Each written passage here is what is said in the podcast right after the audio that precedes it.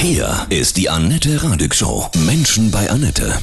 Mein Gast heute, Stefan Witte, Gründer und Leiter der Tierrettung Essen. Guten Morgen, Stefan, grüße dich. Ja, guten Morgen, Annette. Hallo. Ja. Dieses Wahnsinnshochwasser, wie viele Tiere habt ihr gerettet in den letzten Tagen? Jetzt würde man natürlich erwarten, dass wir jetzt mit Riesenzahlen kommen können. Tatsächlich so, dass äh, wir zu Beginn äh, dieser Katastrophe unten waren und da war die Lage sehr äh, dramatisch und äh, kritisch, so dass wir im Hochwasser zwei Ponys erstmal retten konnten. Mhm. Danach bestand akute Lebensgefahr für meine Mitarbeiter, die äh, aufgrund äh, falscher Aussagen durch die Feuerwehr bzw. die Bezirksregierung Arnsberg letztendlich in Lebensgefahr geraten sind. Erzähl, was äh, war? wir haben diesen Einsatz angenommen, äh, neun Ponys aus einem Hochwassergebiet zu retten, was auch erstmal nicht das Problem war. Wir haben äh, ungefähr zwei Stunden gebraucht, um zwei Ponys von einer entfernten Koppel, circa ein Kilometer entfernt vom, vom Einsatzort, wo wir uns alle versammelt haben, getroffen haben, äh, entfernt wurden halt diese zwei Ponys dann äh, entdeckt auf einer Koppel. Äh, diese war umschlossen von circa 1,80 Meter hohem Wasser. Diese Ponys haben dann meine Mitarbeiter durch das äh, Hochwasser äh, herausgeholt wir mussten teilweise durch ungefähr 1,60 Meter hohes Wasser warten, gegen eine Strömung ankämpfen, was wir aber letztendlich geschafft haben mit den beiden Ponys. Oh, so konnte gegen 5 Uhr zwei Ponys gerettet werden. Hm. Ja? So, unsere Mitarbeiter sind äh, hervorragend ausgestattet. Die haben Überlebungsanzüge an, Schwimmwesten, Arbeitshelme, Arbeitsschuhe fürs Wasser geeignet, Handschuhe, Funk, alles dabei. Also die waren gut ausgestattet. Daraufhin, nachdem die zwei erstmal erfolgreich gerettet worden sind, habe ich die Leitstelle angerufen äh, die zuständig war im Kreis Düren. Und äh, diese teilte mir mit äh, auf äh, Nachfrage, äh, ob der Pegel steigt oder sinkt oder ob eine Flutwelle zu erwarten ist.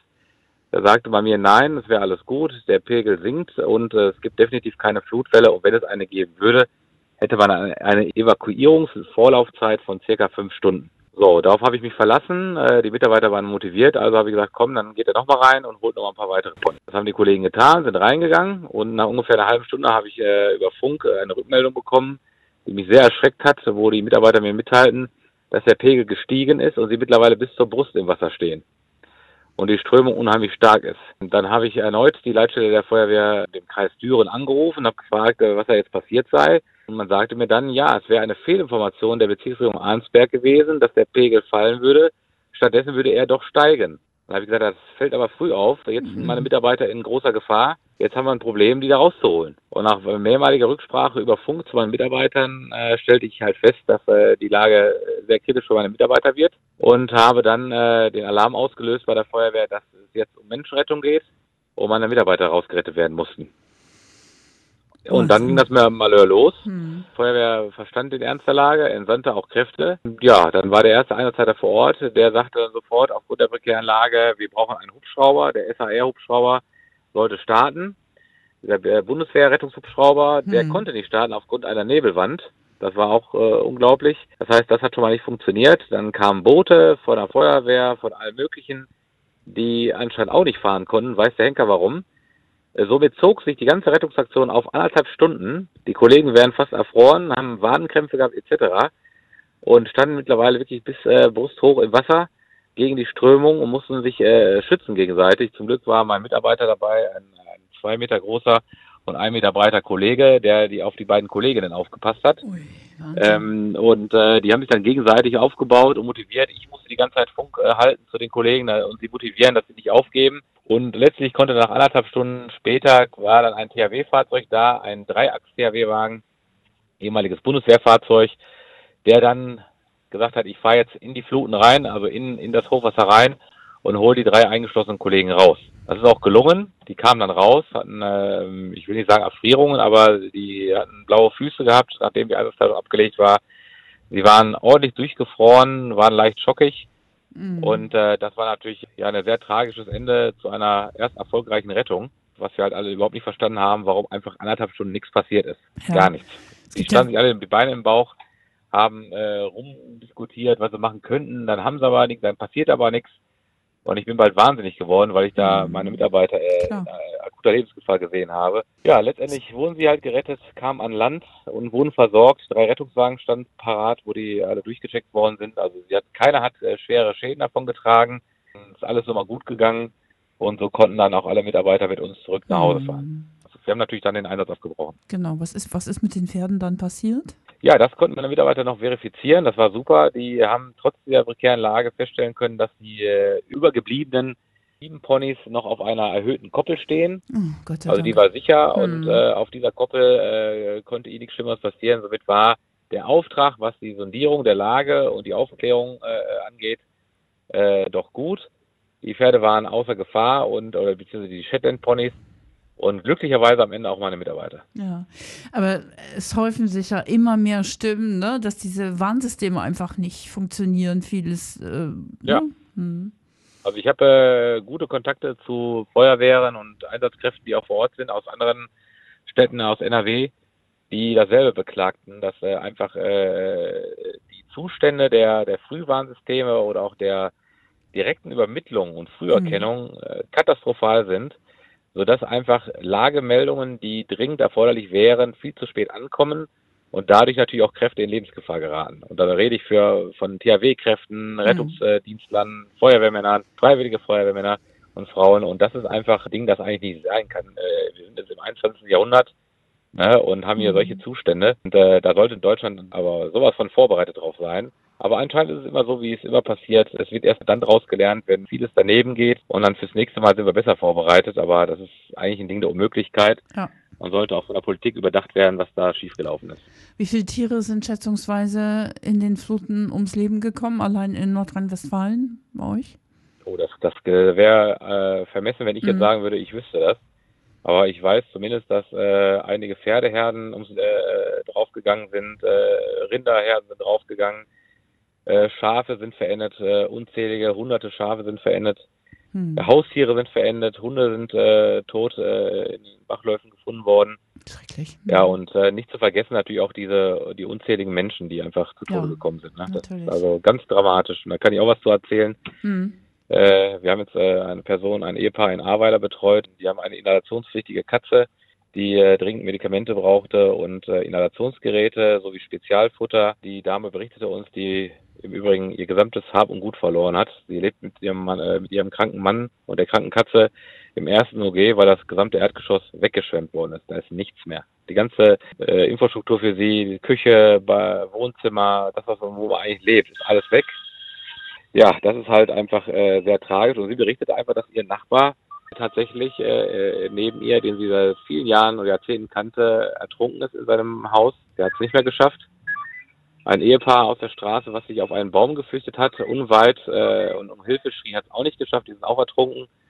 Und das sind einfach Geschichten, die sind unglaublich traurig, haben uns äh, auch stark bewegt, äh, uns selbst die Tränen in die Augen geschossen. Und ähm, ja, das, äh, was die Menschen da äh, erleiden mussten, ist äh, unfassbar. Also Hm.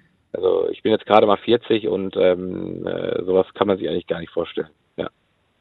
Ja, und du selbst äh, erlebst, hast ja auch so viel erlebt. Wie steckst du das und dein Team, wie steckt ihr das so weg? Also ich bin unheimlich stolz auf meine Mannschaft. Wir sind äh, doch augenscheinlich doch sehr stark und äh, emotional auch ganz gut aufgestellt. Trotz allem natürlich machen wir Nachbesprechungen, Hm. äh, lassen Einsätze Revue passieren, äh, bereiten diese auf, um zu ergründen, was man vielleicht noch anders machen kann oder äh, wie es den Kollegen am Ende geht. Also meine Mitarbeiter haben bei mir immer eine offene Tür, die können jederzeit zu mir kommen, können immer mit mir reden.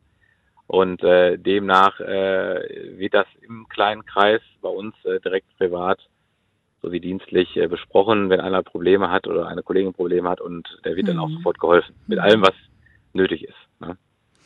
Wie bist du Tierretter geworden? Das ist ja wohl deine ganz große Ja. Berufung, ne? Ja, das stimmt. Also Mhm. eigentlich bin ich seit äh, 20 Jahren gelernter Journalist, Mhm. Fernsehproducer, also mache auch Fernsehbeiträge und alles Mögliche. Ähm, hab dann aber irgendwann gesagt, äh, oder das war ein Leitspruch meines Vaters, der hat gesagt zu uns Kindern, wenn es euch eines Tages gut geht, gibt der Gesellschaft was zurück. Und meine Mot- Motivation war es dann, äh, den Tieren was zu geben und dadurch natürlich auch also am Ende der Gesellschaft. Und so habe ich dann mit meiner Frau Ende 2011 ähm, die Tierrettung Essen gegründet, habe alle Auflagen erfüllt, äh, habe uns veterinärmedizinisch ausbilden lassen und so existiert jetzt die Tierrettung seit zehn Jahren mit über 1300 Einsätzen. Wow. Und ja, auch vielen, vielen sehr glücklichen Ausgängen, ne? Das ist, was ist das für ein Gefühl, wenn, wenn du so ein Tier nach so einer dramatischen Situation retten konntest? Die glücklichen Besitzer. Ja, das ist eigentlich das Größte. Also wir möchten keinen Dank von den Besitzern äh, haben oder auch nicht ausgesprochen. Wir wollen nichts, gar nichts dafür haben. Ähm, das Einzige, was es eigentlich geht, ist, wenn man das Tierleben erhalten konnte und man sie wieder mit ihren Haltern vereinen kann, dann haben wir alles geschafft, was äh, zu schaffen ist. Und äh, ja, uns reicht es quasi in die Tiergesichter, Tiermasken zu schauen, wenn sie dann doch äh, erleichtert wieder an Land sind. Und äh, mhm. ja, es gab natürlich einen Gänsehautmoment äh, auch über Funk, das muss man sich vorstellen. Wir haben, wie gesagt, einen Kilometer mit der Einsatzleitung entfernt gestanden von uns und die Mitarbeiter waren im Wasser. Und dann kam dieser Funkspruch, wir stehen vor der Koppel, sie wieren uns an, sie suchen quasi um Hilfe. Wir haben sofort reagiert, der Mensch ist da, jetzt bekommen Sie Hilfe und kamen auf die Kollegen zu. Ne? Und das ist so ein Moment, der, ja, der bringt einem die Gänsehaut äh, mhm. ins Extreme und äh, ja, lässt einen euphorisch werden in dieser schwierigen Zeit. Und äh, ja, das sind tolle Momente, das reicht uns aus.